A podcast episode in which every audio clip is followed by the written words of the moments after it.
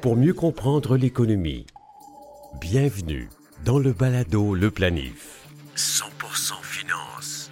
Voici Fabien Major. Bonjour, bienvenue dans le balado Le Planif, le seul balado au Québec traitant spécifiquement de tous les aspects de la planification financière.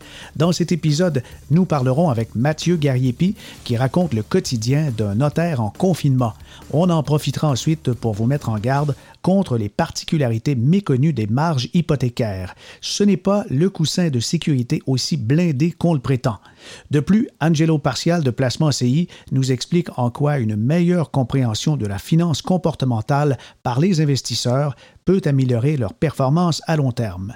Mais d'abord, la capsule Origine du jour avec Isabelle Junot retrace l'histoire d'une petite révolution hygiénique qui marquera à jamais les événements entourant le début de la pandémie de la COVID-19.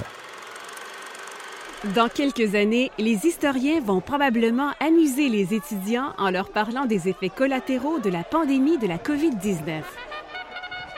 Un de ceux-ci fut la ruée inattendue vers le papier de toilette.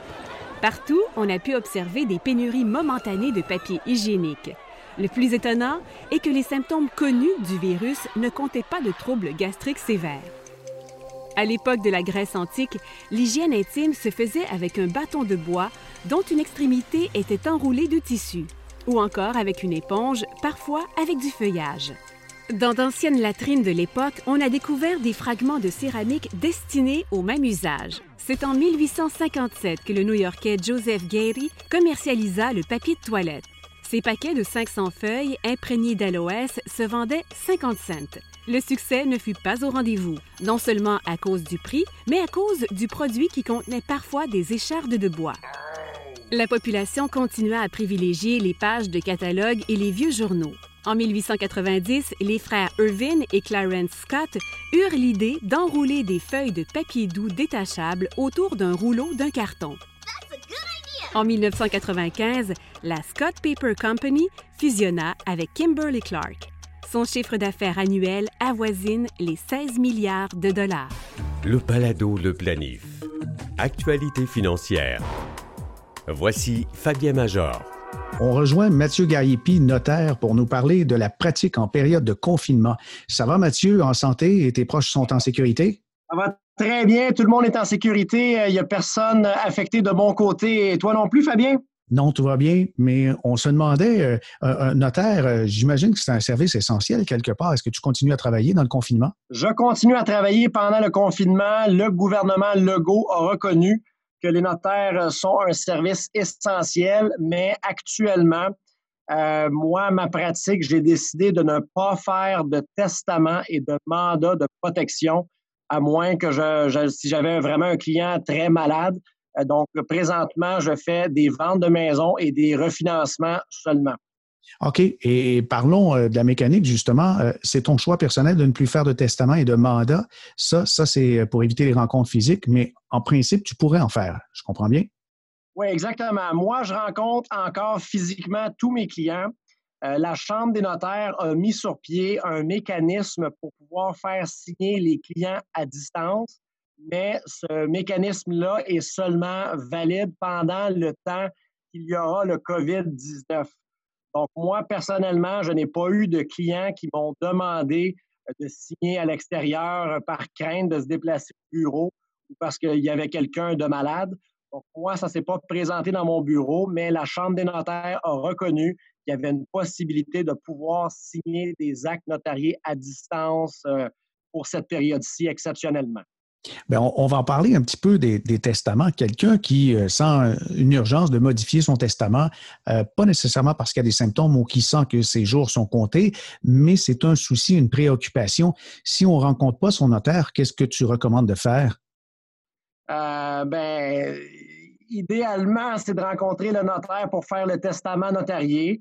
Euh, il y a toujours la possibilité de faire un testament holographe ou un testament devant témoin. Donc, le testament holographe, c'est le testament qui est signé par le testateur seul, euh, donc écrit euh, par lui à bras, donc signé et daté.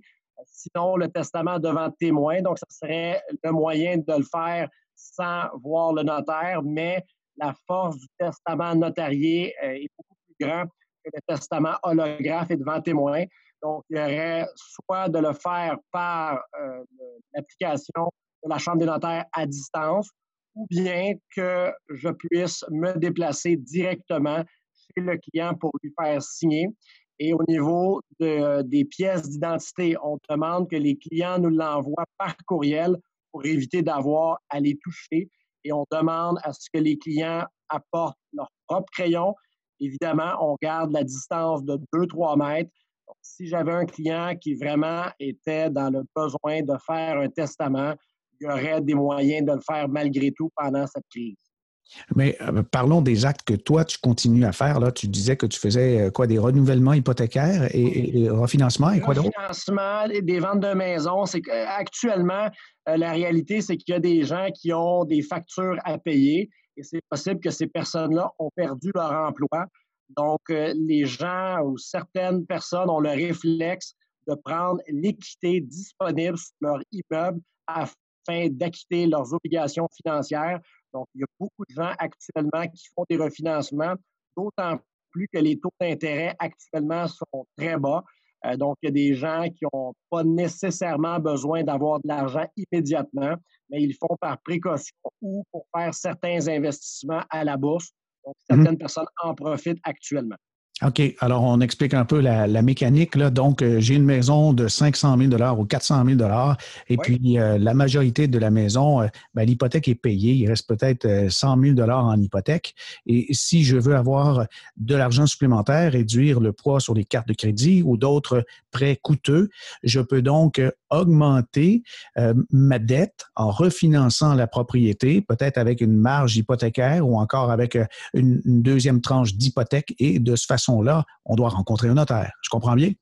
Exactement. Euh, l'acte d'hypothèque doit être signé devant notaire et euh, la plupart des institutions financières vont prêter de l'argent jusqu'à concurrence de 80% de la valeur de l'immeuble. Dans l'exemple que tu donnes, quelqu'un qui aurait une hypothèque actuelle à 100 000 avec un immeuble qui en vaut 500 000 pourrait aller chercher un nouveau prêt d'une valeur de 300 000 pour avoir une dette totale de 400 000 sur l'immeuble et il pourra soit l'investir ou payer ses propres dettes avec ça. Donc, de cette façon-là, on est capable d'aller chercher de l'argent à un faible taux d'intérêt au lieu d'avoir à réemprunter des cartes de crédit ou autrement. Euh, euh, parlant euh, justement de la marge hypothécaire, il y a le journal de Globe and Mail avec un de ses chroniqueurs vedettes qui a signé papier la semaine dernière qui disait que les, marges hypothécaires, ben, il y a une disposition particulière dont les banques pourraient se, prémunir si dans certains quartiers, dans certaines villes, il y a baisse de valeur importante, ça leur donnerait le droit d'aller rappeler la marge. Tu as entendu parler de ça? Euh, non, je n'ai pas lu cet article-là dans le Globe and Mail. Euh, de façon générale, euh, l'individu qui a un prêt chez une institution financière, que ce soit sous forme de marge ou un prêt à taux fixe ou variable ou peu importe, cette personne-là doit respecter ses obligations, donc c'est-à-dire payer les intérêts dans le temps opportun. Et si la personne ne paie pas les intérêts en temps opportun, la personne va tomber en défaut. C'est mhm. là, à ce moment-là, que l'institution financière pourrait venir saisir l'immeuble. Mais sinon, au niveau des pertes de valeur, ça pourrait peut-être simplement affecter le 80% euh, que l'institution financière est prête à prêter. Euh, donc, c'est possible qu'avec une baisse de valeur de l'immeuble, euh, le prêt d'argent soit inférieur. il faudrait que je lise cet article-là précis du Globe and Mail pour OK, c'est Rob Carrick euh, qui a fait euh, justement une chronique là-dessus que je vais mettre en lien de toute façon euh, sur le podcast. Alors finalement, dans ton quotidien, Mathieu, est-ce que tu considères que le télétravail fait en sorte que tu as des journées moins occupées, aussi occupées, plus occupées? aussi occupées. Pour moi, ça ne change pas. même si je ne fais pas de testament, j'ai plus de refinancement qu'avant. Donc, moi, personnellement, c'est aussi occupé. ce que j'aimerais voir dans l'avenir, c'est que la Chambre des notaires puisse euh, établir que les visioconférences et la signature à distance puissent continuer de se faire après la fin de la crise du COVID-19. Euh, donc, selon moi, ça va probablement se faire plus rapidement que qu'est-ce qu'on avait pensé à l'époque à cause d'une situation comme ça. Et je pense qu'à l'avenir, la profession pourrait changer en évitant que les gens viennent toujours au bureau pour signer les, actes notariés. Donc, selon moi, on va voir un changement dans les prochains mois ou les prochaines années par rapport à ça. Merci beaucoup, Mathieu, de cet entretien. Euh, ça, ça, nous rafraîchit pas mal les idées euh, du côté, euh, justement, de toutes les, transactions que vous pouvez faire même en période de confinement. Ça me fait réellement plaisir, Fabien. À bientôt. Avec Mathieu Gariepi, on a parlé il y a quelques instants d'un article du Globe and Mail signé de la plume de Rob Carrick qui est paru donc début avril. Le titre était euh, sensationnaliste peut-être, mais inquiétant aussi. Dans les moments difficiles, comme ceux qu'on connaît, les banques pourraient s'en prendre à un filet de sécurité très populaire, soit les marges de crédit hypothécaires. Oh, avec une nouvelle comme ça, il y a de quoi s'inquiéter. Surtout, il y a de nombreuses personnes qui utilisent en ce moment leur marge de crédit justement comme fonds d'urgence. Mais euh, si on rappelle un peu ce qu'est une marge de crédit hypothécaire et euh, comment ça fonctionne, l'ampleur au Canada, c'est quelque chose quand même. 268 milliards sous marge de crédit hypothécaire, c'est au 31 janvier 2020. Et euh, pour ceux qui se demandent quelle est la différence avec une hypothèque conventionnelle, c'est que dans le cas de la marge de crédit hypothécaire, elle fonctionne comme une marge de crédit ordinaire. Ça requiert seulement le remboursement, le paiement des intérêts. Mais le prêteur pourrait exiger de transformer la marge en hypothèque conventionnelle qui exigerait alors des versements plus élevés composés de remboursement de capital et également d'intérêts. Les marges hypothécaires sont utilisées, ben, on s'en doute, comme fonds d'urgence. C'est 14 de ceux qui ont souscrit une telle marge qui l'utilisent de cette façon. Il y a 22% qui s'en sont servis pour consolider des dettes, soit des cartes de crédit coûteuses ou des prêts de voiture, prêts personnels par exemple, qui peuvent avoir des taux au-delà des 15% Alors 22% pour consolider des dettes et à peu près la moitié, un petit peu moins que la moitié, vont utiliser la marge de crédit hypothécaire pour des besoins de rénovation, que ce soit de la maison, un garage, finir le sous-sol ou euh, toutes sortes de raisons, finalement, c'est de l'argent disponible avec un taux très bas. Les spécialistes du crédit s'entendent pour dire que les banques surveillent la santé de leurs clients de manière régulière. Si on observe une chute de score de crédit ou on a manqué des versements, bien là, ça peut conduire les prêteurs à prendre action et modifier leurs conditions. L'Agence de consommation en matière financière du Canada rappelle que les prêteurs qui offrent des marges hypothécaires peuvent changer les taux avec un préavis de 30 jours, mais il y a de nombreux avantages et autres inconvénients qu'il faut souligner. C'est un accès au crédit disponible et facile, il faut le dire, mais dans le cas des inconvénients, il faut être discipliné car vous ne devez généralement payer que les intérêts mensuels et il ne faut pas les rater. Lorsque le crédit disponible est élevé, ben, il est très facile de dépenser plus et de rester endetté très longtemps. Pour transférer son hypothèque ailleurs, on doit peut-être rembourser la totalité de la marge de crédit hypothécaire et les produits de crédit qui sont liés. Autre inconvénient, le prêteur peut prendre possession de la maison en cas de défaut, même après avoir discuté d'un plan de remboursement avec vous. Et ça, imaginez, on est en train de discuter de solutions et puis, euh, paf, on reçoit une lettre enregistrée, on demande le remboursement immédiat. Autre inconvénient de la marge de crédit hypothécaire qui sont communs aux autres prêts, ben, euh, c'est variable, alors on l'a dit, hein, ça peut changer à tout moment. Le prêteur peut réduire notre limite de crédit à tout moment lorsque, par exemple, il considère que la valeur de la maison a baissé et le prêteur peut demander de payer la totalité du solde de la marge à tout moment. Ça, c'est bien sûr très inquiétant. Et enfin, on rappelle que si votre cote de crédit diminue et si vous ne faites pas les paiements minimaux exigés par le prêteur, alors là, ben, il peut rappeler la marge. Planifiez mieux avec le balado Le Planif. Au bout du fil, on a Angelo Partial, qui est directeur perfectionnement des conseillers développement stratégique des affaires chez Placement CI. Bonjour Angelo, merci d'être avec nous. Ah, bonjour Fabien, grand plaisir. Je suis très content euh, de t'avoir avec nous pour nous parler d'un sujet qui me tient à cœur. Je pense que dans l'éducation des investisseurs, il y a quelque chose qu'on oublie souvent de discuter, c'est euh, le biais comportemental les gens, les investisseurs arrivent avec un, bagage d'éducation et aussi, on va présumer de toutes sortes de choses. Parle-nous un petit peu de cette science qui est la finance comportementale.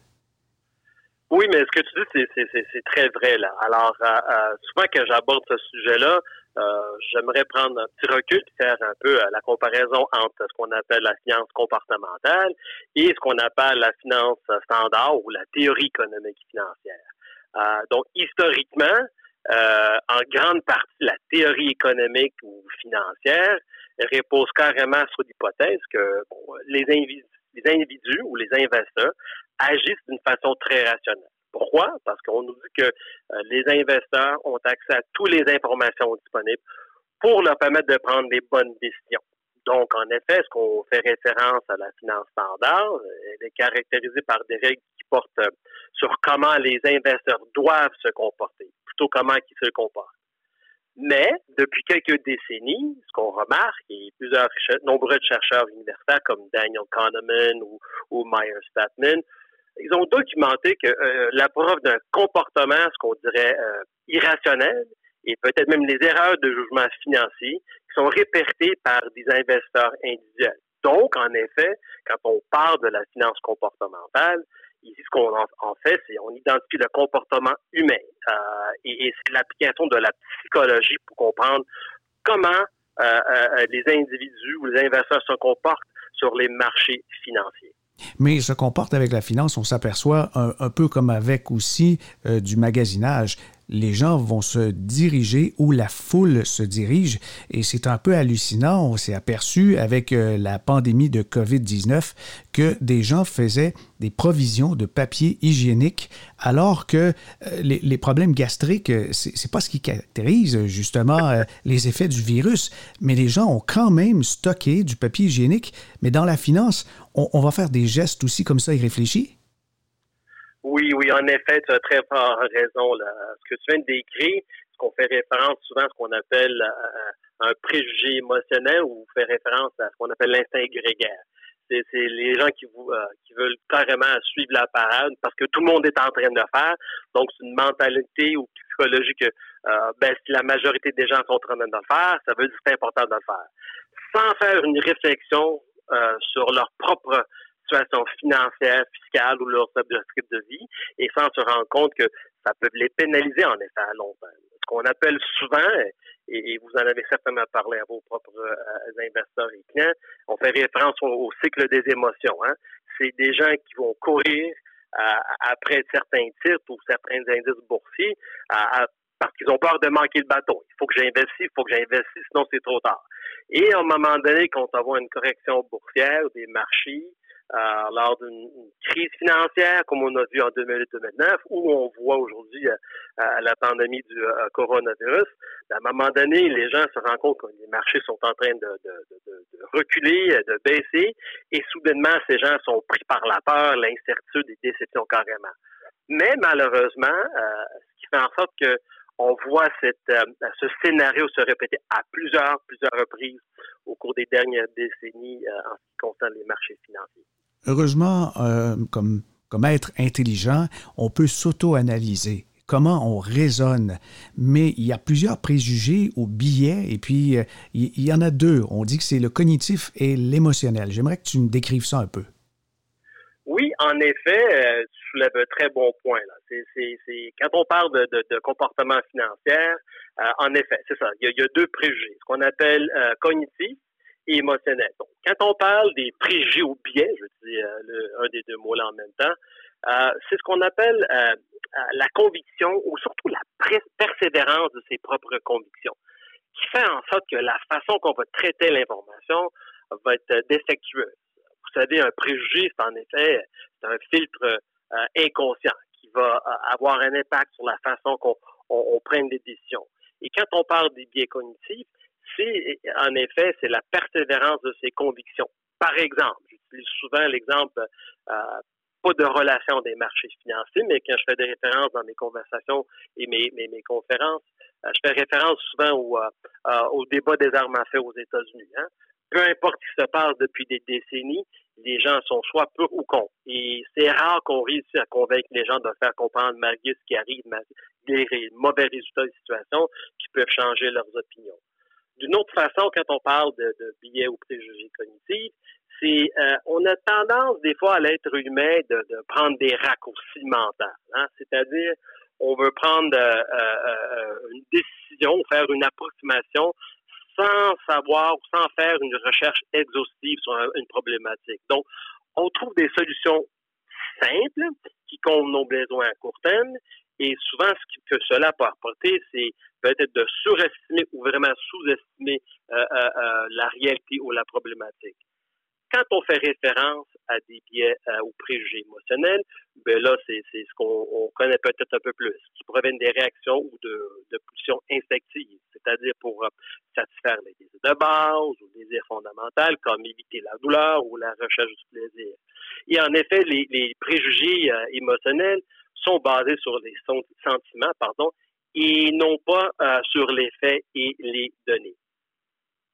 OK, alors si euh, on, réagit, on réagit avec ses émotions, on va mettre de côté tout simplement des données qui peuvent nous avantager, mais parce qu'on n'aime pas quelque chose, on fait un choix à ce moment-là qui est faussé. Effectivement, effectivement. Et, souvent, ce qu'on dit, la recherche des, des scientifiques, les, les, neurologues nous démontrent que la, la, euh, les biais ou les préjugés émotionnels sont beaucoup plus difficiles à gérer parce qu'ils sont profondément ancrés dans notre dans, la, psychologie des investisseurs. Et on sait tous quand les gens, quand on est assujetti au stress, bon, euh, c'est souvent les émotions qui vont prendre euh, le lead ou le contrôle et qui nous amènent à peut-être, comme vous avez fait référence, oublier, ne pas faire une réflexion sur certaines données et qui nous peuvent amener des problématiques plus tard dans le futur à notre santé financière due à des décisions qu'on a prises à, court terme basées sur les, émotions. on peut dire des fois que, bon, être humain veut dire commettre des erreurs, mais ce qui est important, c'est vraiment d'apprendre de ces erreurs et d'être conscient qu'est-ce qui nous affecte en termes de quel genre de, et quel type de préjugés nous affecte dans la prise de nos décisions. Ben, finalement, on commence à, beaucoup mieux se connaître. Ça ne peut qu'améliorer nos résultats si on, est capable d'autocritique comme ça. Mais quels sont, selon toi, les, principaux pièges cachés que l'investisseur doit euh, surveiller? Ben, écoute, euh, on parle dans la psychologie euh, quelques 200 préjugés, et, surtout probablement une vingtaine, selon les études qui peuvent être appliquées carrément dans notre domaine de services financiers. Euh, souvent, lors de mes conférences ou, de mes conversations, je fais référence à plus ou moins cinq ou six euh, préjugés principaux qu'on voit euh, très communs depuis plusieurs années qui sont exprimés par des investisseurs. Par exemple, puis là, je vais faire référence aux deux, les, préjugés émotionnels et les préjugés cognitifs. Mais pour vous donner un exemple d'un préjugé émotionnel, c'est ce qu'on appelle l'aversion aux pertes. Ça veut dire quoi? Ben, les études et les recherches démontrent que l'être humain est deux fois plus sensible à une perte versus un gain pour le même chiffre. Alors, par exemple, et peut-être vous avez vécu ça dans votre expérience en travaillant avec des, investisseurs. Oui, très récent. On a des conversations avec des gens qui ont dit, bon, on a fait un 10 000 dans notre portefeuille. Il y a une réaction quand même positive. Mais quand on présente à cette même individu, bon, on vient de perdre 10 000 dans votre portefeueuille euh, dû au, rendement des marchés. Et la réaction que la personne aura est deux fois plus forte à, quand il perçoit qu'il y a une perte versus un gain, même pour le même chiffre. Oh, oh alors on va amplifier le 10 000. C'est comme s'il vaut plus cher parce qu'il est dans le négatif. Effectivement. Et ce qui peut arriver aussi des gens qui souffrent ou euh, euh, sont assujettés à avoir un préjugé d'aversion au perte, c'est qu'ils ont tendance de vouloir avoir un profil ou philosophique protégé. Exemple, j'en ai eu des conversations avec des gens qui m'ont exprimé cette attitude-là, c'est que des gens ont tendance à peut-être voir protéger ou, ou, ou protéger des gains. C'est-à-dire, ils regardent le relevé peut-être, et ils ont vu que des dernières années, peut-être, on pourrait dire avant la pandémie, ils avaient des gains, et certaines personnes ont décidé de, de prendre la décision de liquider leur position. Et quand on leur pose la question, mais pour quelle raison, mais ce qu'ils nous répondent, ils disent, j'ai vu que j'avais des gains dans mon portefeuille. Oui, c'est sur partie, mais je voulais protéger ces gains-là. Donc, toujours dans l'optique de j'ai peur de les perdre potentiellement. Le problème, comme vous savez, c'est qu'ils ont pris cette décision-là sans prendre en considération l'impact fiscal ou l'impact que cela peut avoir sur leurs objectifs à long terme. Parce qu'ils ne prennent jamais en considération, mais euh, c'est qu'à le moment idéal de revenir dans le marché. Donc, ils ont peur de manquer le bateau, mais en effet, ce qu'ils vont faire, peut-être se pénaliser parce qu'ils ne devineront jamais le moment idéal de revenir dans le marché. Mhm. Alors, on, devient son propre ennemi. En effet, oui, ce que vous dites, euh, ça me rappelle d'une phrase euh, d'un nommé Benjamin Graham qui a écrit beaucoup de livres euh, en thème de, style de gestion de valeur. Et une des phrases très populaires et très reconnues de la part de Benjamin Graham, c'est le principal problème de l'investisseur et même son pire ennemi, c'est souvent lui-même. C'est en effet souvent le cas. Alors voilà, je vais te partager un exemple euh, d'un préjugé, euh, ce qu'on fait référence à préjugé émotionnel. Mm-hmm. L'autre, peut-être que je vais faire référence, c'est ce que vous avez fait des références plus tôt, là, qu'on a parlé, les gens qui veulent euh, carrément suivre la parade parce que tout le monde est en train de faire, ce qu'on appelle l'instinct grégaire, qui est surtout émotionnel. Et souvent, je fais référence, pour donner un exemple, je regarde dans, l'année 2018, et ce qu'on a vu dans les marchés, puis surtout le marché canadien, une entrée euh, euh, incroyable de, de, presque 2 milliards de dollars dans les premiers 60 jours dans le marché américain, excuse-moi, canadien, dans le secteur du cannabis. Pourquoi? Parce qu'on voyait dans les nouvelles, tout ce qu'on parlait, c'est des titres dans le secteur mhm. cannabis, qu'il fallait carrément, carrément rentrer. Donc, on a vu un volume énorme. Les gens ont voulu suivre la parade, et je généralise bien sûr, et c'était les premiers 60 jours en 2018 c'est drôle si on regarde en arrière, ben, euh, vers la fin de 2018 et tout, tout à travers l'année 2019 et même aujourd'hui, on en parle parce que plus des titres dans le secteur cannabis parce que on voit que les rendements sont plus là, puis il n'y avait rien de vraiment concret. Non, même, même le capital est parti en fumée. Il y a des, baisses de, 85-90% Effectivement. Dans bien des cas, le capital est perdu. Ça a laissé un goût amer aux gens. Peut-être des, des néophytes, des gens qui peut-être plus jeunes qui ont voulu investir dans les marchés financiers parce que euh, euh, c'était quelque chose qu'ils connaissaient déjà ou c'était du langage commun dans leur cercle, pas mhm. parce que c'est des gens qui fumaient du pot, mais c'est juste que ça se parlait beaucoup, ça jasait beaucoup. c'est peut-être leur premier pas. Donc, ils ont, vécu une mauvaise expérience et peut-être ces gens-là vont peut-être avoir des appréhensions envers les marchés financiers qui peuvent les pénaliser à long terme pour leurs objectifs, pour leur retraite, peu importe leur, style de vie. Mhm. Mais ça, ça, a donné aussi, il y a une période pendant que les, les, titres de cannabis montaient rapidement, ça a donné un excès de confiance à plusieurs aussi, là, qui ont décidé Ah, je suis capable de gérer moi-même, c'est facile. Oui, oui, effectivement. Et, là, vous vous amenez sur un autre type de préjugé, ce qu'on appelle l'effet de récence, qui est plutôt un, préjugé euh, cognitif. Ça veut dire quoi? Et vous venez de donner un très bon exemple dans le secteur du cannabis, à un moment donné, si on regardait à l'automne 2017, euh, il est fort probable, la raison les gens, une grande partie des investisseurs ont voulu investir dans le secteur du cannabis en début 2018, c'est parce que leur réalité, ce qu'ils ont vu vers la deuxième moitié de 2007, quand ils ont regardé leurs statistiques ou les, médias, etc., tout ce qu'on parlait, c'est des cannabis, et comme vous avez fait référence, il y avait tendance d'aller souvent vers la hausse. Alors, la réalité pour bien des personnes, c'est bon, quand j'investis dans des types de cannabis, la réalité, ce qu'ils vont faire, c'est monter. Même si les gens se disaient, écoute, je comprends qu'un jour, c'est possible que les titres vont baisser, etc. Mais, mais l'effet de récence fait en sorte qu'il y a un impact, une influence sur euh, euh, nos perceptions cognitives, puis la réalité que bien des gens ont vécu pendant cette période-là, c'est que investir dans les titres de cannabis veut dire uniquement vers la hausse. Et c'est un peu ce qu'on a vu dans le marché de la crypto-monnaie du Bitcoin. Hein? Des gens qui étaient déjà investis en 2016-2017, tout ce qu'on a vu, c'est la valeur du Bitcoin augmenter de, de, de 5 000 jusqu'à 18, 19 000 Mais on a vu vers la fin de 2018 les titres du secteur cannabis et la crypto-monnaie, ben, toute une dégringolade et à l'inverse. Les gens regardent souvent juste vers le haut, mais ils oublient que on peut aller vers le bas même plus vite versus aller vers le haut. Ah oui, ben, on, devrait. Voilà qui met fin à cette édition du Balado Le Planif pour aujourd'hui. Soyez libre de nous adresser vos questions qui touchent tant le budget, l'immobilier, la bourse, la retraite, les unions de couple que la fiscalité. Écrivez à fmajor.com. Partagez les liens des épisodes du Balado Le Planif, c'est facile. On les trouve sur Apple Podcasts, Google, Spotify et Stitcher ou en visitant le site www.baladoleplanif.com. Ici Fabien Major. À bientôt